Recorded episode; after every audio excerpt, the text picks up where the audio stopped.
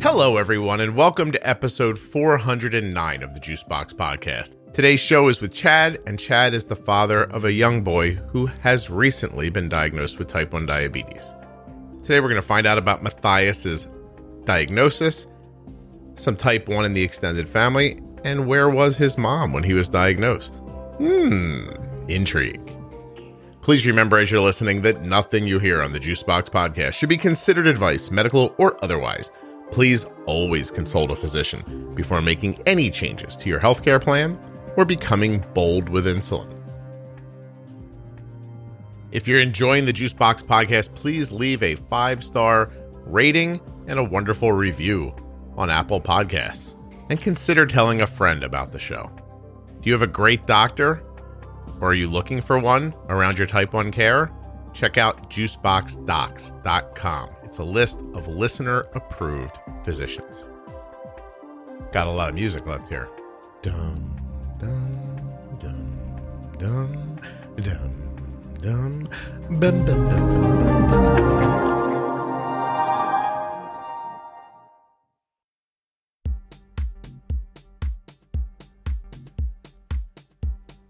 Hey, I'm going to get the ads out of the way up front today.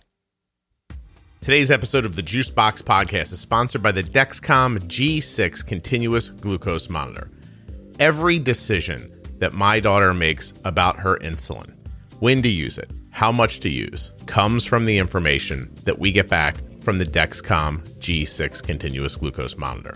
Absolutely an indispensable device that you can learn more about at dexcom.com forward slash juicebox. When you get there, you're going to find out about zero finger sticks, glucose readings that are right there on your smart device, customizable alerts and alarms. You'll read about Siri integration and how you can share your data with up to 10 followers. Once you're there and you've decided you'd like to learn more, you take the next step with Dexcom by giving them a tiny bit of information about yourself that includes what kind of diabetes you have, type 1, type 2, or other, and who does your insurance come from. This is interesting because many of us have commercial insurance, some people have Medicaid or Medicare, some people pay cash, and others get their health care through the VA. And just recently, the VA has started covering Dexcom 100%. Dexcom.com forward slash juicebox. Check it out now. Be able to do this. I've swiped up on my phone, and I know that my daughter's blood sugar is 107. That easy. If Arden's blood sugar goes over 120 or under 70, my phone will let me know. Why 70 and 120? That's where we set the levels at. You could set them somewhere different. It's up to you. As a matter of fact, my wife gets alerted at 130 and 80. She likes to know at different numbers. So you can go to dexcom.com forward slash juicebox, or you can find those links at juiceboxpodcast.com or right there in the show notes of your podcast player. And while you're there, you're also going to find links to the Contour Next One blood glucose meter. Don't make the mistake of thinking that in this world of CGMs, it's not important to have an accurate, reliable, and easy to carry blood glucose meter because it absolutely is. And that's why my daughter carries the Contour Next One meter. ContourNext.com forward slash juicebox. Small, easy to handle, bright light, easy to read screen. Test strips that give you a second chance, meaning if you touch the blood strip and it doesn't go well, you can go back in again without affecting the accuracy of the test. And hey, how about that accuracy? It's gold standard, top of the heap. ContourNext.com forward slash juicebox. You absolutely want to take a look at your blood glucose meter. Don't just use the first crappy one the doctor gave you, the one they keep in the drawer, the one the salesperson left in the closet. You don't know how good that one is or isn't. Find out about the Contour Next One blood glucose meter. You deserve accurate, you deserve easy. This one is both. It is absolutely, without a doubt, the best, most accurate blood glucose meter that my daughter has ever used in her now my gosh, long time with type 1 diabetes. She was two and she's 16. It seems like 14 years. Long time, best meter, no bull. Swear to you. They are advertisers because I went and got them. They didn't come to me. a different meter came to me. And I went back to Contour and said, listen, I'm getting a good offer here for an advertisement from a reputable meter company, but I'd rather it be you because you're the one we use and you're the one we trust. It's a true story. Check them out. Dexcom.com forward slash juicebox. Contournext.com forward slash juicebox. Links in your show notes. Links at juiceboxpodcast.com. Please consider supporting the sponsors. Now let's get to Chad. And it's rolling, but you know, we'll we'll take a second before we get going. I have to say, you're one of the ones I was like, we're never going to get this done. yeah, right. we scheduled this forever ago and uh, had to push it off like three times. Although it's interesting because I do definitely know your name now. Uh, because there's times when I'll have people on and I'll think of them as like, oh, it's the lady that wrote the note about the thing or the guy that said this, you know. Uh, but I know your name now. As a matter of fact, when I think of um, a spy in, a, in any kind of a situation, you know, like a James Bond type of a person, I now think of your name. It feels very uh, elusive to me. So. oh wow, man! I don't, I don't know how to take you, that. You've never, you have never thought about the uh, the alliteration of Chad Caudle. It just feels very. I might be pronouncing it wrong too, but don't don't correct me. Well, how do you say? No, you, you, nailed it. Oh, did I? Yeah, look at me. Yeah, the first person to ever get my last name right, first try. Well, it's not that hard. The letters spell it right out. For you know, lack of a better you, way of thinking. You know, you would think that. You would think that. What but. do they do? Do they put an H in it after the D? Um, yeah, I get a lot of names. Caldwell, um, Caudell, which isn't the worst, but you know, it's an I, not an E. Yeah. Uh, they just they they just they say the word they they think they see and they want to see in front of them instead of the one that's there. Precisely. Yeah. Okay. Well, listen, I got to be honest with you. I'm normally that guy too, but uh, well, you nailed today, Scott. Well, this time I had enough practice. Hold on one second. I have one setting on my side for me. I wanna. I got you. Can you hear me? Okay, still. Yeah, I can hear you fine. All right, great.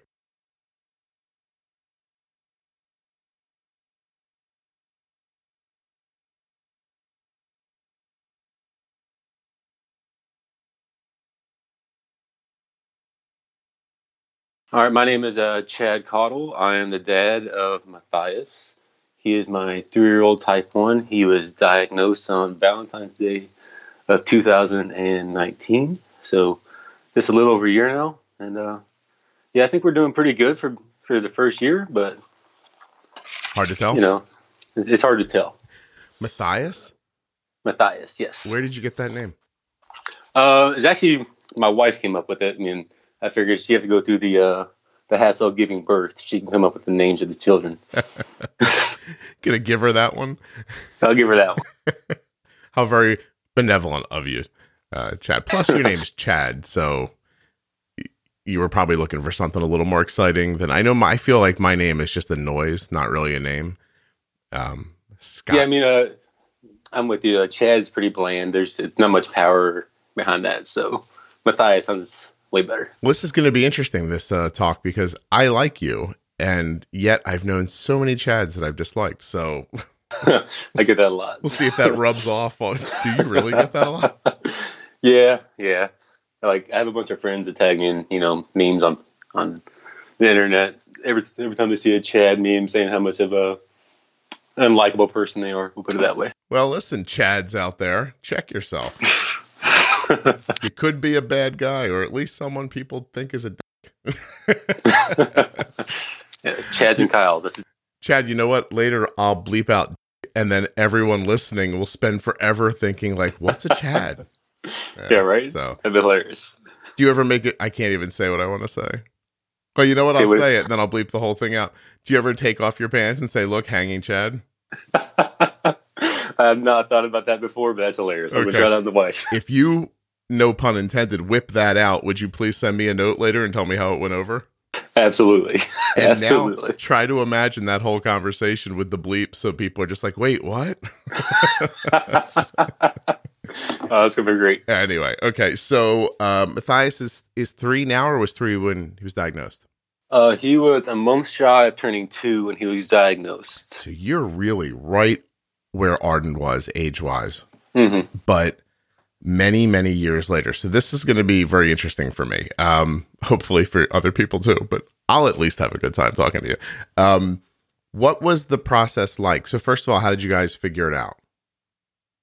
Uh, so you know, when it happened, I thought we were, it was this crazy story. But looking back and hearing some more of your other podcasts, I realized it's not all that crazy. Hmm. Um, so the very first thing I noticed, and now knowing what I know now, um, we were on a road trip. I was actually taking my wife back to work. She was gone for actually an extended period of time, so it was really just me and him. Um, he had wet himself. I thought he just spilled a drink on on himself though, because it was just soaking wet. Um, so that was kind of the first sign that looking back on it. The excessive thirst was never really a thing for me um, that I noticed because he's like me; he's always drinking something. Um, and then yeah, so around November of 2018, we enrolled him in daycare. And so you know how that goes, you know, spreading all the germs around, getting sick and everything. So he had been sick off and on since November. And uh, so, you know, I was getting pretty good at that. Like, he was running a fever. Yeah, I can handle fevers. You got an ear infection. I can handle ear infections. And then early February, he was starting to show those same symptoms um, ear infection, fever, and whatnot. Yeah. And it just it just never went away. And then uh, he started getting really really lethargic. Like he was still happy at first, but he was just not really moving around, not being himself. Um, eventually, he just could not keep solid foods down. I took him to his uh, primary doctor. They didn't know what it was. They just gave me some stuff to like try to keep his fever down. Um, I, after I took him to his primary doctor, that's when he started throwing up. So I took him to the urgent care that's down not too far from my house, and they ran some tests. They did like chest X-rays on him. Um, they didn't know what it was. They just gave him some stuff for nausea.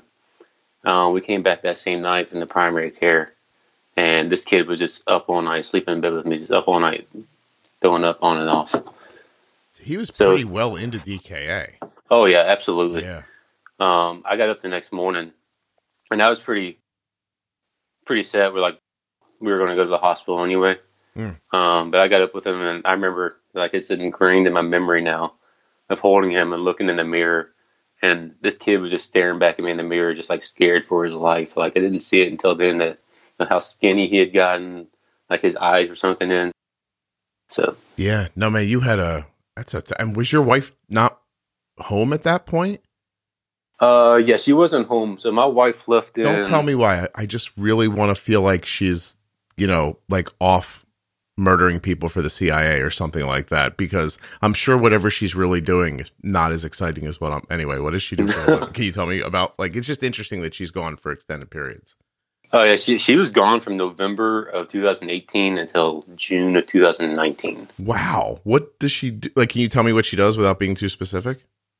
Um so yeah she was in basic training for oh, military. Yeah that's not as exciting as what I was thinking. Okay but it does make more sense than what I was thinking like it would be weird if you came on a podcast to tell people that your wife was a hitman for the CIA. Yeah, an international spy. That'd be way cooler. exactly. oh my gosh, Chad, you're touching something on the table. Stop yourself, okay? Oh, my bad. No, no, don't worry about it. Uh, you're doing great. Sometimes in the beginning, the first 15 minutes are interesting. People get a little nervous, and you can feel them fidgeting or touching things or stuff like that. Uh, but it's no big deal. It takes me out of it more than anything. It breaks my it breaks my vibe. Um, gotcha. Don't worry. I, I really appreciate it. So your story is crazy. Like that's and crazy because it, with the exception of the vomiting, you pretty much just told my experience of Arden being diagnosed. Really, from age to we were on a trip, all wet in a car seat, thought they spilled something. That mm-hmm. literally all happened to me. And um, I did see Arden's primary care who thought, well, didn't think, but was confused by the fact that Arden had uh, Coxsackie virus. And so, you know, symptoms mimic that well enough, being sick, that nobody looked any farther. And mm-hmm. we didn't have the, like, you did better than we did. I didn't know how skinny she was looking at her until hindsight.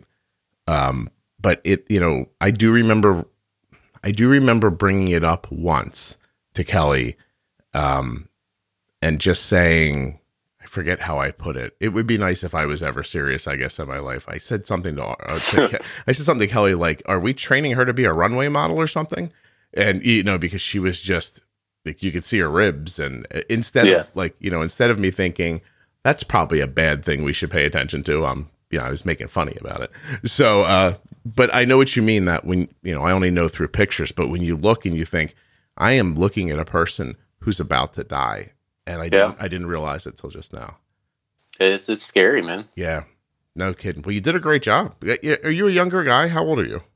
I'm uh 29. Yeah, I mean, you did a good job. Like this, I mean, by the time you're in your late twenties, you you're almost a fully formed person. So I I, I know I I if I go started trusting myself around thirty ish. Or, or would you say? I'm sorry. Would you say? So I don't know if I go that far. I was. well, listen, ten more years, man. You're really gonna have it. That's when I'm gonna nail it. I got you. really pull it together. Um, how do you handle your wife being away during that? What's the what's the is it a communication thing? Does she come back? How do you do that? Uh, so when he was initially diagnosed for like the first few weeks, um, oddly enough, she she got to call me the day that we were in the in the hospital and uh, di- being diagnosed. Um, so it's like, hey, I haven't talked to you in weeks. I love you. By the way, your son is diagnosed type one diabetic. Yeah.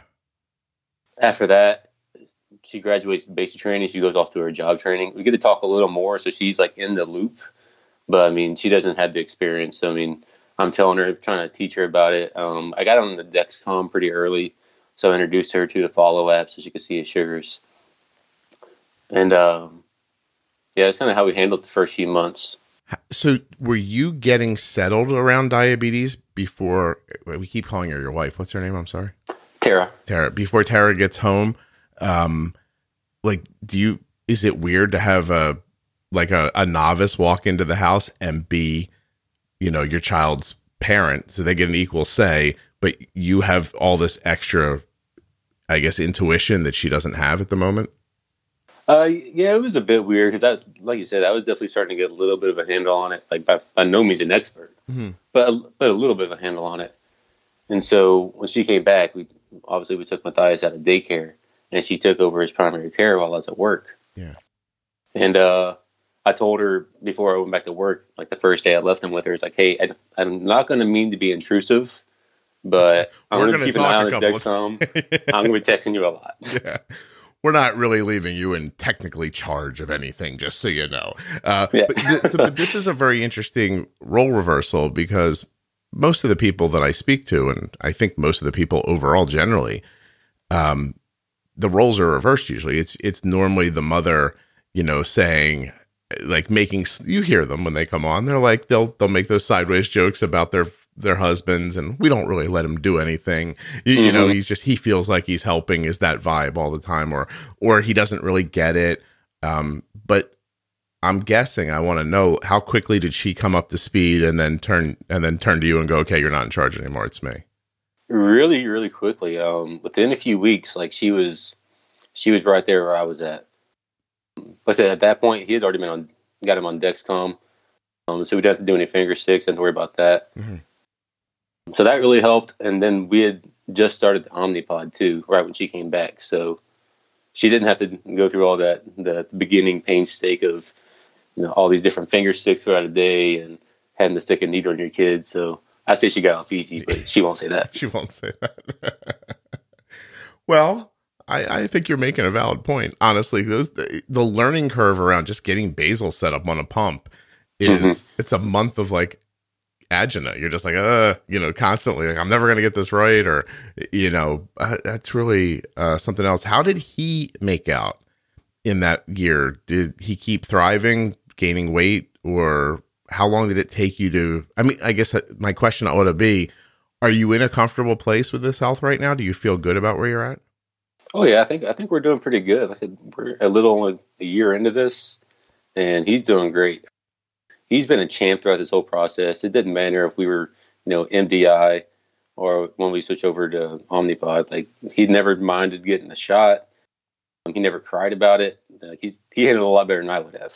Hmm. Put it that way. Oh, he's a tough kid. I mean, listen, his mom didn't live with him for a number of months early in his life. He was probably like, "It's just me and this guy. I better pull Right. it together quick." like right, so, somebody in this family's got to be strong. when this guy doesn't know I'm watching, he's playing PlayStation and watching really stupid stuff on television. So I'm not certain I can count on him. I'll tell you, I felt, you know, obviously I was, a, I've been a stay at home dad for an incredibly long time and uh, over 20 years. And that feeling that you had in the hospital, you know, when they hand you the baby and you think, yo, you're making a mistake. Like we're going to kill this thing. Like you don't know, Oh, yeah. you don't know us, but this is probably against the law to, you know, give us this baby. That feeling, as crazy as that was in the hospital that day, and I do remember it really vividly. The day I took my wife to the train station, dropped her off for work, and drove home and walked back into uh, a condominium that was just me and Cole. And the stillness was really still. And I thought, oh, what am I doing? Like, you know, I don't, I have no, I don't really know what I'm doing. You, you know what I mean? Like, there's, you know, just like you said with your wife, Tara, she comes back and boom, she falls right into it, you know, puts you back in your place. She's taken over, you know, like I don't have any of that built into me. None of that's wired into me. Like, I'm just, I just, for a year, tried to keep him from, you know, getting hurt and making sure he ate and he was clean. Like, it was so basic how I handled it, being a, a dad instead of a, a mom. Uh, I, I, fi- I figured it out eventually, but I was wondering when she when Tara came back and sort of you go back to work and she's doing you know she's doing the the home stuff with with Matthias. Was that hard for you? Had you fallen into a spot where you thought this is my job? I want to keep doing this, or was there part of you that got in the car the first day and was like, "Whew, oh, dodged a bullet there," and then went to work? How does that feel? and she doesn't have to Uh, listen to this; she'll never know. Just be honest. right? Um, I would honestly say a little bit of both. Um, I I was really controlling of his care. Obviously, I was I was the primary one doing it. However, I'm I much preferred her watching him versus him being stuck in daycare because bless their hearts, they did the best they could, but they had 30 other kids to watch as well. They couldn't really give him the attention that he really needed to kind of control his blood sugar. Yeah, So uh, that's what I was really thankful for. Is like even if she didn't know exactly what she was doing at the time, she was just a text away to correct the issue. Hmm. Versus watching my son's blood sugar go to 400 and hasn't gotten a shot in an hour since he's eaten. Gotcha. So when she was in basic training, you were he using daycare with him and going to work still, and so you were just running kind of like a single dad life.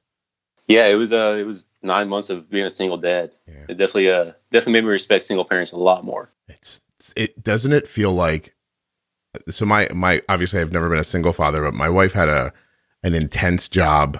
Um, she still does, but she's older now, so she she she doesn't uh she doesn't dive into it the way she used to quite as much. Mhm. But she had an intense job that she had to travel far for. So my wife's commute was twenty minutes in a car, hour fifteen on a train, fifteen minute walk one way Oh wow, and then back again. So she would do three hours or so of just commuting and then work very full days, not just eight hours. So there, it was not uncommon for Kelly to leave the house at six in the morning and get home at 10 o'clock at night. And I, I always talk about there's this spot right around parents will know this who are in that situation. There's a spot right around dinner time, around five or six in the afternoon, where it feels like you've been with the baby for a whole day and it's starting over Mhm. without sleeping. Like nobody came in and, you know, just held them for a minute or, you know, gave you a break. And it felt like two days in one day. And so I imagine you had that same feeling, right? Like how, how was, how were your days broken up during that nine months? Um, yeah, exactly kind of what you're saying. I mean, they were very, very long, but I mean, the key to me was getting a routine going. Hmm. Um, so we'd have certain things we did every day, and that just kind of like we were having fun together and everything, but that just kind of kept my mind in check. It's like, all right, we got to make it to this checkpoint. That's going to get me through the day, and then that's going to get me through the week, and so on and so forth until you know my relief finally came. Yeah. What did the weekends look like, Chad? Just you and, and the baby laying on the carpet next to each other? uh, we did a bit more than that. Once uh, that was a good amount of it, but once uh once he got the feeling better, we definitely made trips out to the parks and everything too. So we made sure we stayed busy. Otherwise, the day was just, were just entirely too long. I had this one sort of rule that I I used while I was doing it, where if during the winter months the weather broke for any reason, meaning you know you got one of those like fifty two degree days. You know, for the young people, before global warming, it got cold for a long stretch of time on the East Coast. Maybe I'm, I'm explaining this wrong. And you'd get trapped inside for months at a time. And every once in a while, out of nowhere, it would just be 55 degrees one day. Mm-hmm. You know what I mean? Like for no reason. And I would just make it a rule. If I woke up that day and it didn't matter what we had to do, if the weather broke like that, we left the house and we did something all the time. Like we were frequently one of 10 people, you know, in the Philadelphia Zoo in October or November, you know, because it just got warm out of nowhere, you know, February, that kind of thing.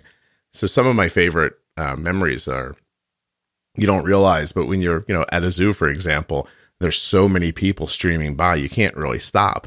But when there's quite literally 30 people at the zoo, you can just make sure you're there when they feed the lions and sit there like you own those lions and enjoy that, like watch that happen. So I have like memories of Cole in different places where we just sat and, you know, witnessed things together. And I watched him see so many things for the first time but not in a rushed way.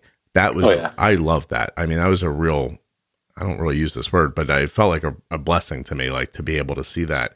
Whereas with Arden, the first couple of, you know, after she was two, those next couple of years, three and four, and, you know, leading into kindergarten even, I felt like I was just learning about diabetes like that my whole day was either being overwhelmed by it, getting my ass kicked by it, or figuring something out.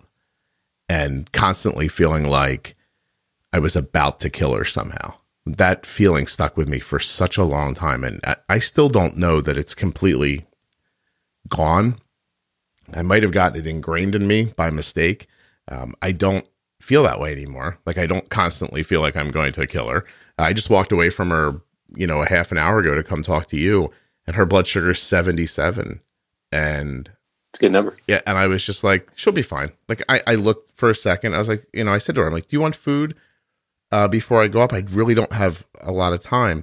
And so we looked at her options and she just thought I, I don't care. You know what i mean? Like i don't i don't want what you're offering me quickly. So no, and now I look, her blood sugar is 103, and she genuinely, I wish I made this up. She just texted me, I'm going to squeeze in a workout while I wait. And I'm not worried about that. But still I'm sort of like a skittish animal. You know what I mean? Who's been like you know when you when you rescue a dog and forever you're like something's not quite right about Billy. Mm-hmm. You, you, know, like there's still I think that's in me a tiny little bit. Um because there just was no I did not tell this long story to say something like this, but I just um there was nothing like this podcast. I just was by myself trying to figure out diabetes with a meter that looked like it came out of a bubblegum machine and a handful of syringes. You, you know, so um, I don't know. It was just it was an interesting world. How did you figure things out? Where what was your pathway to getting it straight? Uh, doctor's advice, internet. What did you do? Um, the doctor's advice is, as you said many times, that's just rules to have your kid not die. So I didn't strictly go off that. I'm lucky enough. Um, I have a really great support system in my family. So my mother-in-law and my wife's grandmother actually came and stayed with me for about a month after he was diagnosed. So my mother-in-law is type one as well. So her experience was phenomenal. Oh. And okay. then my wife's grandmother is a retired registered nurse. So that kind of helped. So I had a great support system going on there apart from that, I just dived right into the to the online community. You know, joined several different pages, just absorbed all the knowledge I could. Um, it wasn't long, a couple weeks into being on the online community, that you know, obviously, I, I got the the hint to listen to the podcast, and yeah, I mean, w- what you're doing has really helped a lot of people. I mean, it, it definitely revitalized the the way I take care of my son. So that's that's kind of been the way our way forward with it. Oh, thank you. Uh, that's that's nice to hear. So I, I wish I was the kind of person who would say plot twist because I would have said it just then. So your mother in law has type one as well? Yes, she does. So when you told Tara that the baby had diabetes, was she sort of like, yeah, I thought that might happen? Uh, no, honestly, no? neither one of us ever really expected it. I mean, we figured if uh, it was going to be passed on to the family, I mean, somewhere on her side, we would have seen it other than just her her mother. Just and uh, yeah. They just never really registered. I wonder if it. I don't want to say something like it's a rule, but I do see generation skipping sometimes, which makes me. Um, I always like look at my son and I'm like, you know, be careful. like when, mm-hmm. you, when you make a baby, I don't know what to say. Go find a girl who's got no endocrine issues in her life at all. like right. on your first date, be like, anybody in your uh, extended family have celiac or problems with their thyroid, anything like that at all? Uh,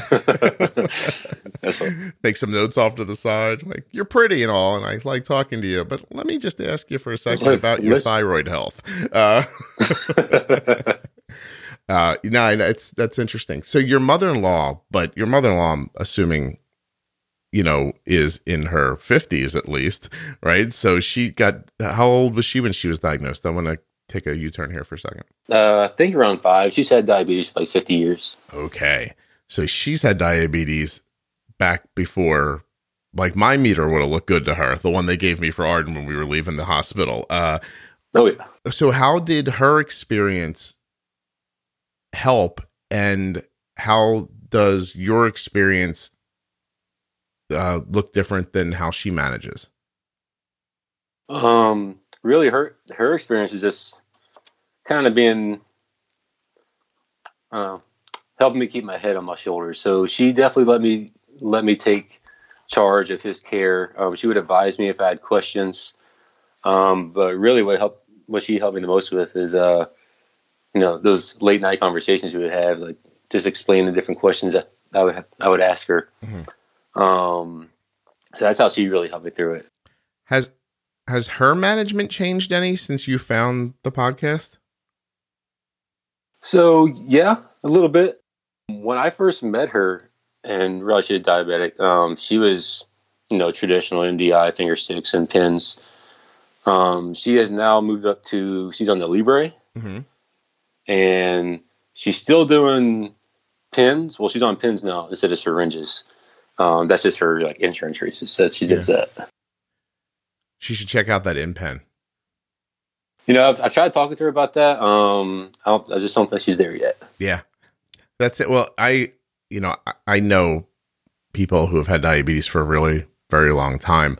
Um, and I always use my friend who's passed now, Mike, as an example. Mm-hmm. But his ability to be flexible around diabetes was non-existent it was i think those poor people who were diagnosed at a certain time you know it's almost like it's almost like the friend you have from the war you know what i mean mm-hmm. You're like there's he sees the world differently than everybody else and there's a good reason for it i think i think that when people who've had type 1 for a very long time find this podcast and make an adjustment that's an amazing accomplishment for them to break free of what ends up being years and decades of like fear and and the safeguards, you know, I should put quotes around safeguards that they put in place um, because they were coming from a completely different angle. Like all the stuff that you and I can see was completely, it, it, it didn't exist for them. None of that data, none of that understanding. When you hear them talk about diabetes, they just say things like, you know, I get dizzy sometimes, or I try not to drive unless I've eaten. Like it's this such vague. I, if it's it's terrible that that is the um, the perspective they got stuck in, you know, that time in, in history with diabetes that, that they had to come up through. Uh, but yeah, when they break free of that, it's amazing. I, I bet your mother-in-law continues on because she, if she got some gear, she'll, she might keep going. You also, she might one day look at Matthias's A1C and be like, Hey, wait a minute. What's his time and range? All right. Tell me again what you're doing. you know, it's, it's really cool. Um, he's still really young. So what do you feel like his understanding of his situation is, and how do you do you talk to him about it? Uh, yeah, it's really been amazing. It's it's, it's been like the last month or two that he's starting to get little pieces of it.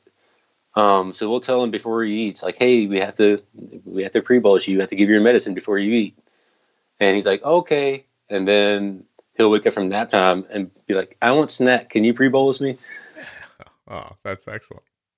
So he's starting to get there. Um, but I mean, again, he's three years old, so he, he doesn't have the, Yeah. the full comprehension of what's going on yet. Yeah, he hasn't pulled you aside yet and said, "Dad, I don't like my time and range here between three Yeah, and right. six a.m. Can you uh, work on my basal, please?" Yeah, he, exactly. He just, he just knows more the routine of what we of what we have to go through. About how much does he weigh? Uh, he's about thirty seven pounds right now. Wow, what is what does he get for basal? Is it like around 0.2 or 0.3 an hour? Yeah, I got him on 0.2 an hour from um, six a.m. to eight p.m. and then it goes down to 0.15 from eight p.m. to six p.m. Okay. Uh, Would you mind sharing how do you where's his A1C falling right now? So we didn't get to go to our actual endo appointment last month Right, due to right. everything going on. Um, but the last time he did get his actual A1C done, it was six, oh. 6.0. Wow, that's excellent. That's great. He's he's growing and gaining weight and all that. Oh yeah, Oh, that's he's definitely getting big. good for you, man. Congratulations. That's really that's well done in a in a, in a year with a three year old. I mean, you came a long way. I I'm I just keep imagining that moment when your mother in law and uh, Tyra's grandmother must have gotten in a room together and been like, "All right, listen." We weren't thrilled when she married him, but now we got to do something because what are we going to leave this guy alone with the baby with diabetes? I know, I know, man. I could see it on people's faces when Arden was diagnosed. You know, like the guy who would look at his kid skinny and make a, a heroin model joke uh, is now in charge of the child uh, with type 1 you know like i know people looked at me for a while like oh wow he's gonna mess this up. Uh, and they might not have been wrong to be perfectly honest with you but uh, it, it's you know for anybody who's older in their 50s you know and has kids who are getting close to married age and they know what i'm talking about. When their kids come home dating and they leave and you inevitably turn to each other and go oh i hope it doesn't he doesn't end up with that one like- she wasn't following the conversation. And even if you come off great, even if you're like, Chad is great, he's terrific, he's blah, blah, blah, you add that health piece and suddenly, you know, you get distilled down into we can't leave that baby alone with that boy. Uh, Right. You know, and, and you know yourself. Reasonable, right, Chad? yeah, that was pretty reasonable you know, assertion. Yeah. I, you know, I didn't mind when those people looked at me like that. I was like, oh, they're paying attention. I, I So they're not should- wrong. no, no, no, they're not wrong at all. I probably should not be in charge of this. Um, so do you guys have um, now that you know the pendulum swung the other way? Although I guess I should ask: Does Tara get deployed, or how does like how does that all work? Um, no, she's she's not got deployed or anything. She's in um, the Army Reserve, so she works one weekend a month and two weeks out of the summer. Oh, that's great. So she, she's more more of a stay at home mom than anything. Could she kill you? Does she? Do you do you ever worry about that? That they taught her something that one day you'll mouth off and you'll find yourself on the ground, like wondering what happened. Uh, she likes to think that she can do that. Um, however, I'm I'm in the Army as well, Oh, and I've been in a bit longer, so I think I got the edge on her. I didn't realize that. So are you are you in like now? Yeah, I'm, I'm active duty. Okay. Oh, that's excellent. Are you guys in the Virginia-ish area? Um, so we're in Georgia, just outside of Atlanta. Okay. Um, I'm yeah, I currently work as a as an Army recruiter, so I get a pretty chill gig for a while. oh, no kidding. You get to go. Uh, well, those kids must come in so enthusiastic to begin with, right? Is it is it really that hard to get them to go the rest? It's definitely not the kids. The kids aren't the issue. It's the parents. Oh, I see. the- Convincing the parents to let the kids join the army is a completely different story. Ah, uh, that that that makes sense because I've heard my wife say, "How do we get him to Canada safely?" yeah, she said that right after the last election. Actually, she, she- uh, that's so. That's really. Did you serve? How, how has your service gone so far? What, what's it? What's it been like? Uh, it's been great. I mean, I'm I'm loving it. I've been in for uh, nine years now. I got uh, eleven more to go. That's- That'll be it. I'm not I'm not doing a day over twenty. Where where did you where did you train initially? So initially, I went to Fort Knox, Kentucky. Was my initial training. Um, but I've been a little bit of everywhere since then. I mean, I've been to Korea, Japan, Hawaii, Egypt, Israel, Syria. I mean, any favorite places when you were moving around? So we were in Hawaii for two and a half years. So that was a pretty good gig. You know, getting off work at three thirty and going having a sunset dinner on the beach can't be. I'm going to say that anybody who felt badly for you prior to that statement has just been like, whatever. And also, I'm assuming people listening were just like, Fort Knox. I thought that was just a place out of old movies where they kept gold. Yeah, right. I know when you said that, I was like, that's a real place. it's a real place. I really know nothing. I shouldn't be in charge of this podcast. Anyway, that's not the point. Uh, okay, so I, I guess what I want to understand now is are you is it a 50-50 split talking about diabetes now or has it swung more Tara's way and if it has do you mind that um so i definitely think it's swung more Tara's way at this point like i'm still pretty involved um but it's gotten to the point that where she's really good at this care as well now when i go to work i don't stress looking at you know my my dexcom follow up every five minutes i'm mm-hmm. like she's got this that's excellent. But does it hurt? Does it, does it feel like you gave something away that you didn't want to? Might not. Not really. I mean, that just because I know that she's so good at it. Yeah. I mean, if if she wasn't able to keep his level of care to where I, I think I was able to do it, then yeah, at that point it would hurt me a little more. But she's just as good at this as I am. That's excellent. It's a, it's an uncomfortable conversation. I'm glad you don't have to have it with. I do hear a lot of a lot of the notes that I get are from uh, are from parents who who are just like, look, one, one of my you know the spouse just doesn't mm-hmm. understand, or the people I really feel terrible for, and I'm trying to get somebody to come on to talk about it, are divorced parents. When try to imagine one of them has a great handle on the diabetes and the other one doesn't, and now the child's going back and forth, and they go from this amazing care to higher bouncing blood mm-hmm. sugars, and the kid doesn't feel good, and you know the spouse doesn't want to listen, it's it turns into it's a real nightmare. So yeah, that'd be like terrible. Guys, yeah, it sounds like you guys have it together though. That's really cool. Any plans for more children? Uh, yes, we're actually expecting uh, our second child right now. It's like I knew that, but I didn't. yeah, um, we have our. We don't know um, if it's a boy or girl yet, but baby number two will be expected in December of this year. So now, when you have a first child whose first name is Matthias. And is there a shortening of Matthias? Is there something you call him around the house? Um, so we realized eventually it's going to get shortened down to Matt. Um, we just we haven't gotten there yet. Gotcha. So uh, will the next child get like? I, I find this interesting. Will they get like a, a super different name too, or will you go the opposite direction and it'll be, hey, this is my son Matthias and my daughter Jill. Uh, did you? uh, so definitely not. Um, if it's a boy, we don't know what what we'll name him yet. Um, we haven't thought that far in advance. Um, but if it's a girl, my wife's had that name picked out since before we got together. So again, I don't have much say in it. Gotcha. Um, but it'll, it'll be uh, Nevea. Nevea. Well, she's good at this. Yeah, she's she's got this name thing down pat. No kidding. We used the book. we just you know we flipped through a name book. We're like, hey, this is interesting. People ask. Like we don't we don't have much choice to change it now anyway because my mother in law has already quilted a blanket with that name on it. So we're kind of, we're kind of stuck to it.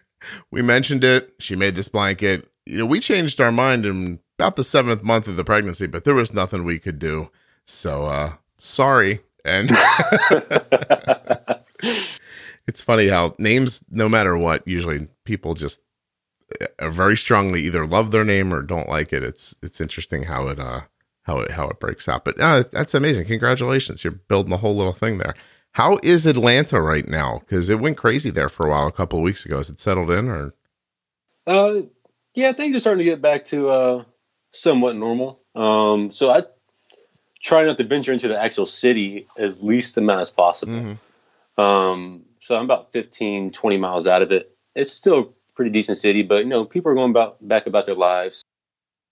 I just went to the park last night, did a little run, and kids are on the baseball field again, tossing baseballs back and forth. So it's kind of refreshing to see. Interesting. Oh, that's great.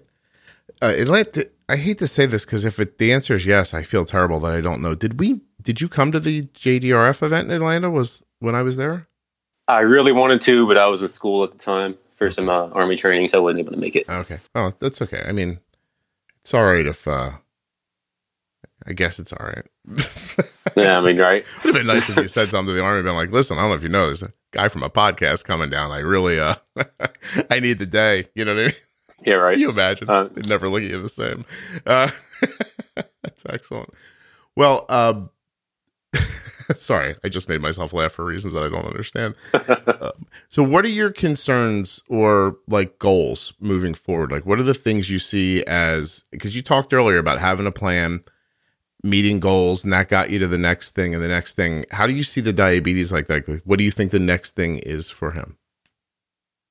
Um, so right now, it's just to keep refining what we're doing. As you know, with him being so tiny, it's things change on a daily basis. So we're constantly having to dial in basal and insulin carb ratios. So right now it's just refining that. Um, eventually, once you know there's some more advances in technology, like I'd definitely be interested in getting them on Horizon when it becomes available. But I mean, I know when it first comes out, it's not going to be approved for anyone less than six, I think. So that's going to be a minute. So well, you know, I I don't know. Obviously, I don't know how this is going to go. Um, Hold on, my wife is bothering me. Hold on a second. I can't. She's got to go back to work. I got to be honest. yeah, I was uh, I was stuck at home for about two months before I was able to go back to work, and I was definitely going to stir crazy. it's not even that. It's just she's two together, so I can't just be like wishy washy for five seconds with something or let something go for a day because she's so well planned out and thought out that I don't know. It's just you can't you can't screw off for five minutes because she notices, and and then and I get that look like, why are you not handling this thing? And I'm like, oh, if you weren't home, you wouldn't know this wasn't happening. You know? yeah, right. Yeah, but um, I'm sorry. So I agree with you about Horizon. I'm excited for Arden to be able to try it as well. I also, what I was going to say is, in the past, when stuff comes out and it's not okayed for pediatric ages your doctor can still write a prescription for it and use it off label technically and that's not I don't that's not out of the realm of possibility. I don't know how it's going to go in the beginning. I'm not sure, you know, how stringently the doctors are going to stick to that or if that's going to be possible, but it has happened with tech in the past. Uh, so maybe maybe it won't be as long of a wait as you imagine. Um, I mean, but, hopefully. Yeah. Are you excited about the algorithm idea and Oh yeah, I mean, I mean, right now, I mean, that seems like it's kind of the way forward to me. I mean, we're we're not, as the doctor say when you talk to him every time, we're not five years from a cure. I don't think so. Yeah, working working with that algorithm and getting you know that whole closed loop system going on that that seems fantastic to me. Yeah. Oh, I, I agree. I, I think you're gonna. I think you'll really enjoy it, and I think you'll have it sooner than you than you think you will as well. I would think, in my mind, if it if I was in your situation, I just hope to have it on him and working well before kindergarten. Like that. Yeah, that's that. That's really my hope right there. Is uh, I want to make sure we can have some sort of system like that in place before he goes to school because I'm a trusting guy, but I don't want strangers in charge of my kid's blood sugar if there's uh, something on the market that can stop that from happening. Yeah, I, I feel the same way about Arden in college. Just you know, let this be running smoothly before she leaves for school. You know that that's because mm-hmm. she talks about I don't know what she's going to end up doing, but when Arden talks about going to college, she talks about like uh, she wants to learn about clothing and fashion, and uh, you know, so she she throws around things like New York, and every once in a while, she's like, "Could I go to school in France?" And we were like, "I don't know who's going to pay for that," but but right. we, we also don't want to tell her no, so we're like, "Yeah, I mean, sure, if it works out." You know, and by works out, I mean if we dig up the floorboards and find a bunch of money that a pirate left here, you know, which probably won't happen because we built this house and I don't remember there being a pirate around when it happened. Although I guess he could have snuck in in the middle of the night. Or what if someone came from Fort Knox and left gold? That would be lovely. Hey, there you go. I can't believe I didn't know that was a real place it's a very strong possibility that your episode is going to be called Fort Knox is real, uh, just because I feel like this is really what I learned so far. Um, but I was so it's interesting when when someone's so young, it's hard to like look out that far into the future around diabetes because the technology changes so quickly, and you don't know if Matthias is going to end up being a kid who's super like yeah, I got this, or if he's going to be one of those kids who's like, oh, like I don't want to be involved in this or rebels against it. This, I mean, has that crept into your thinking yet, or have I just added a concern to your life you didn't have? Oh don't. It's definitely crept in my thinking. Um, I mean, obviously, I'm hoping it doesn't happen, but it's definitely something I'm, for lack of better terms, I guess, expecting to happen because I hear it far too often. You know, people go through burnout, which I understand. I mean, I I'm not even the one with type one diabetes, and it's mind numbing to me to have to take care of him some days if things just go wrong constantly. So being the one actually having it, I mean, I can understand how it's pretty easy to have some burnout. Yeah, it's tough when you have to think at eight thirty at night when somebody's eating something. You have to think, "Oh God, this has to go right. I can't be up till two o'clock in the morning."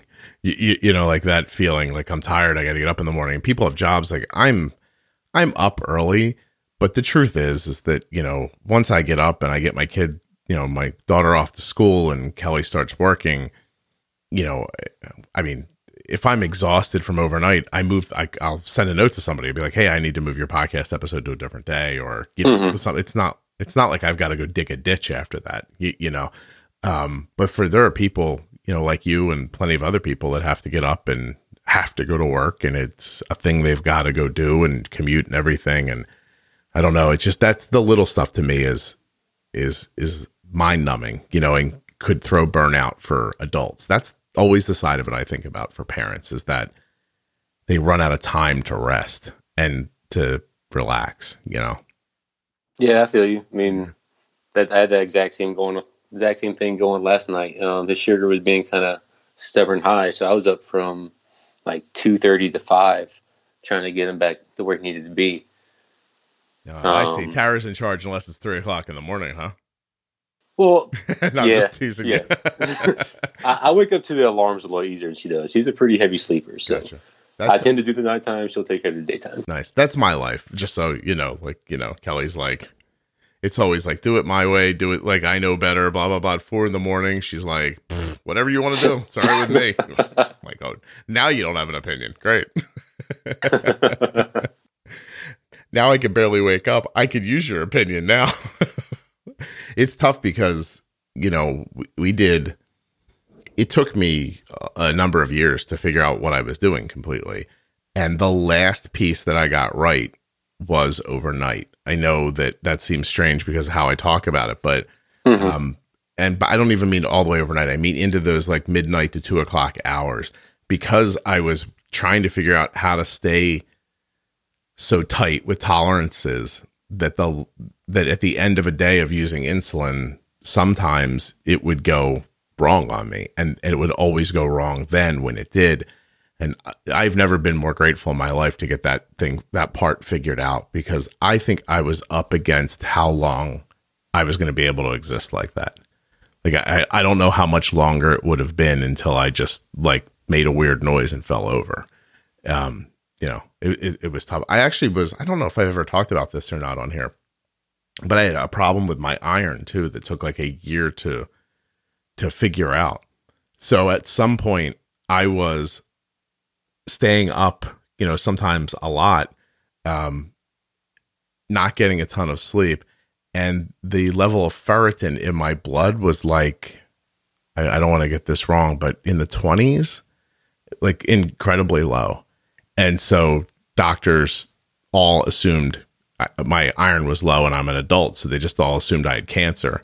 So I got an incredible battery of tests. The entire time I'd look at every doctor going, I really think I just need iron.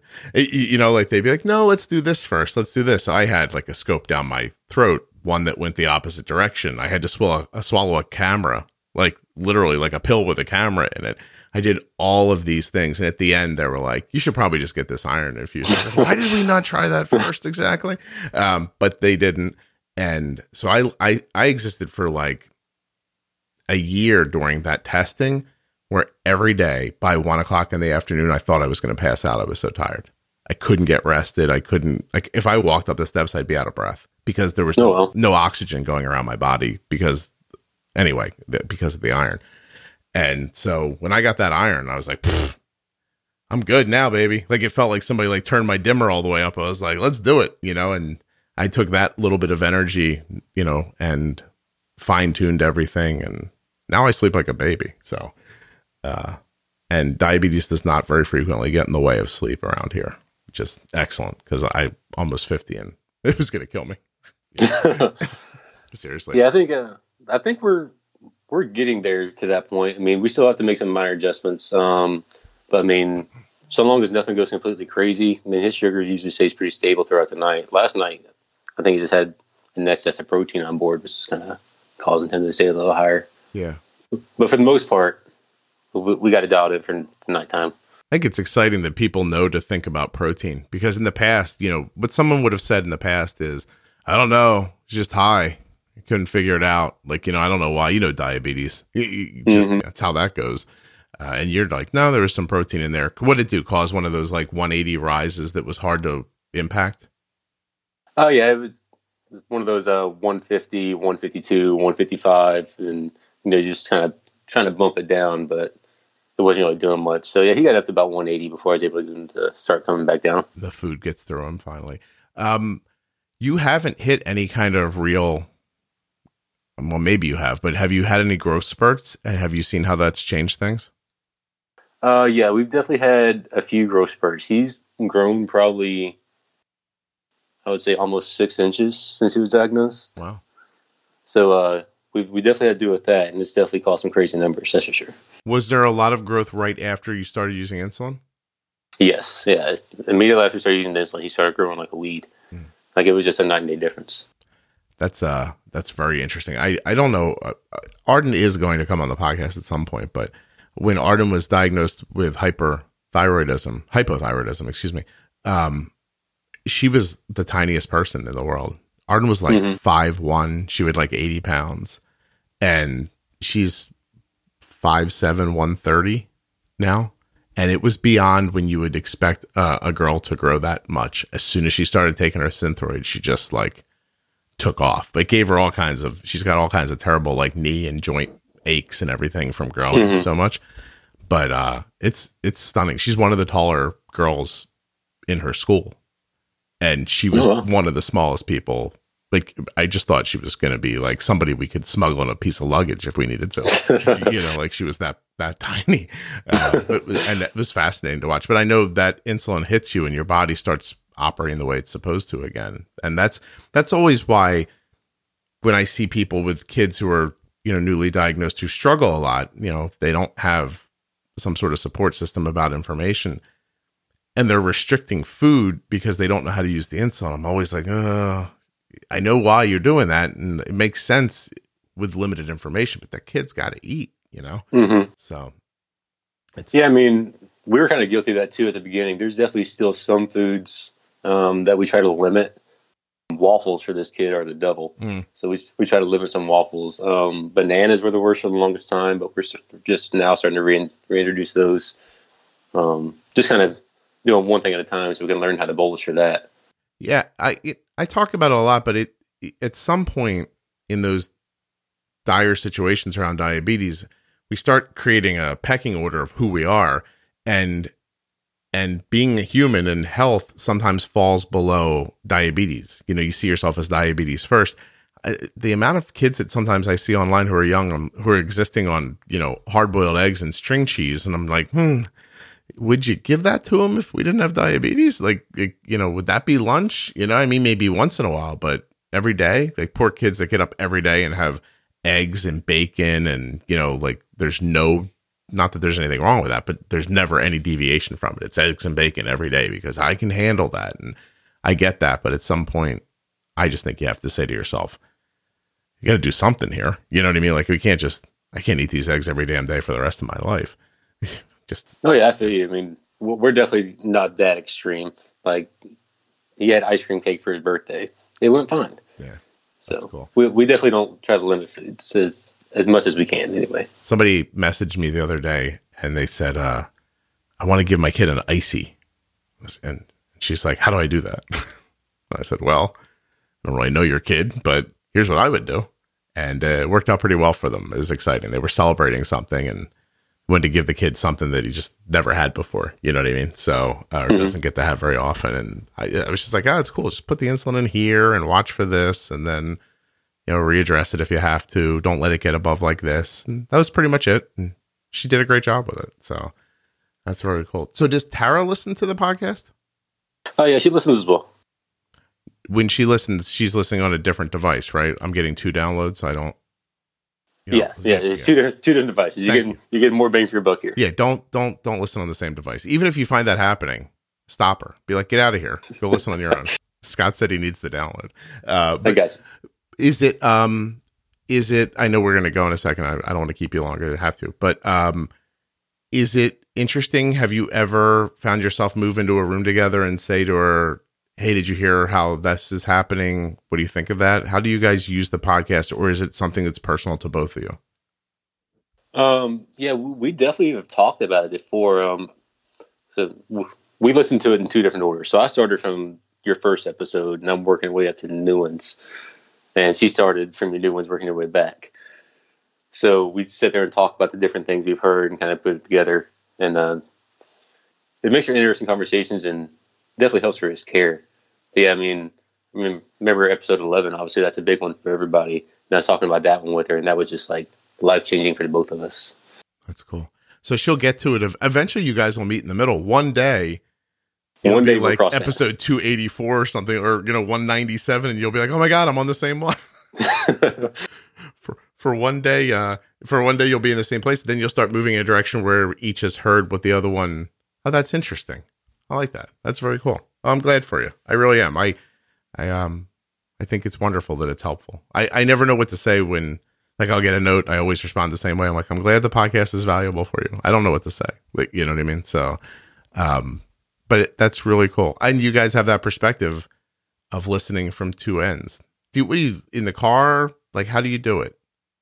Oh yeah, so for me, it's typically I listen on my commute to work and back. So I get through about, about six episodes a week.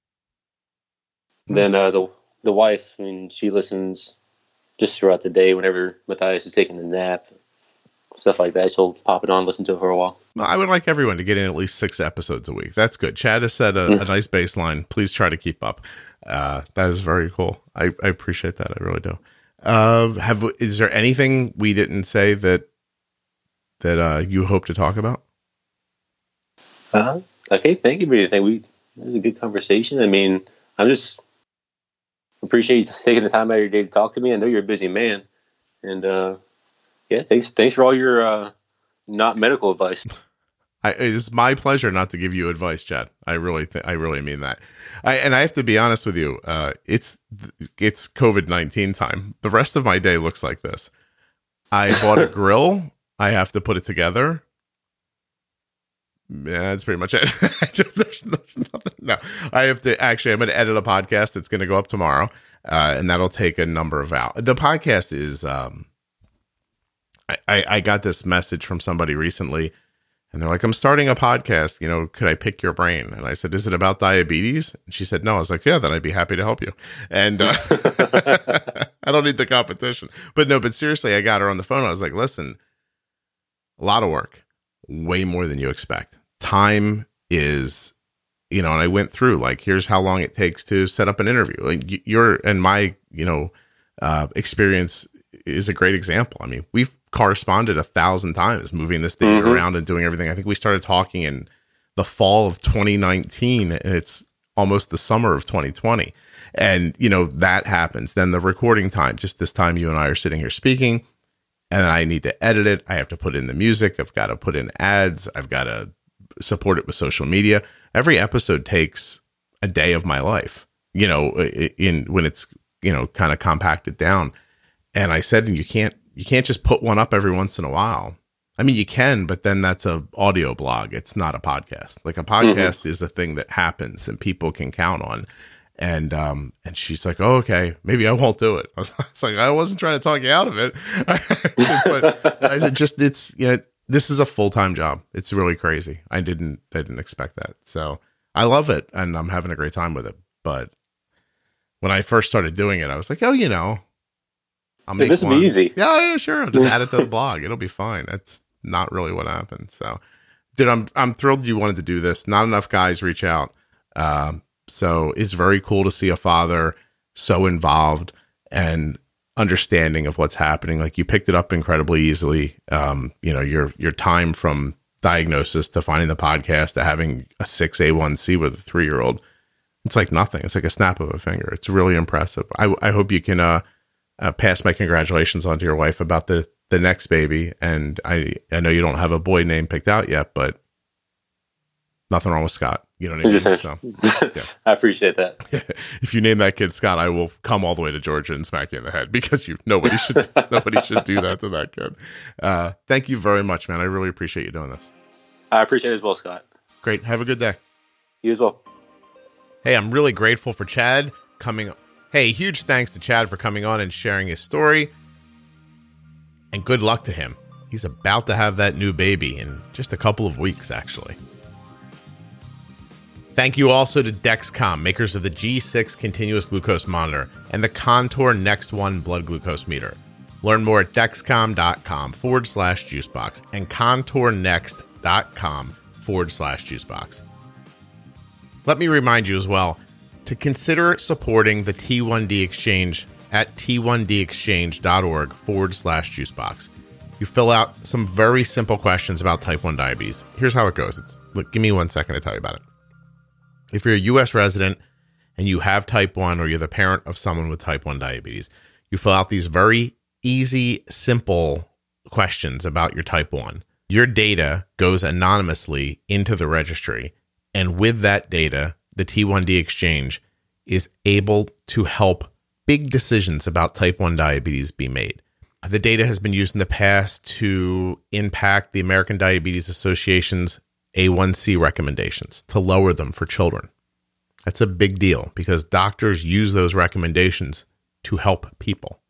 The data has been used to help there be more coverage for test strips, for CGMs to be better covered.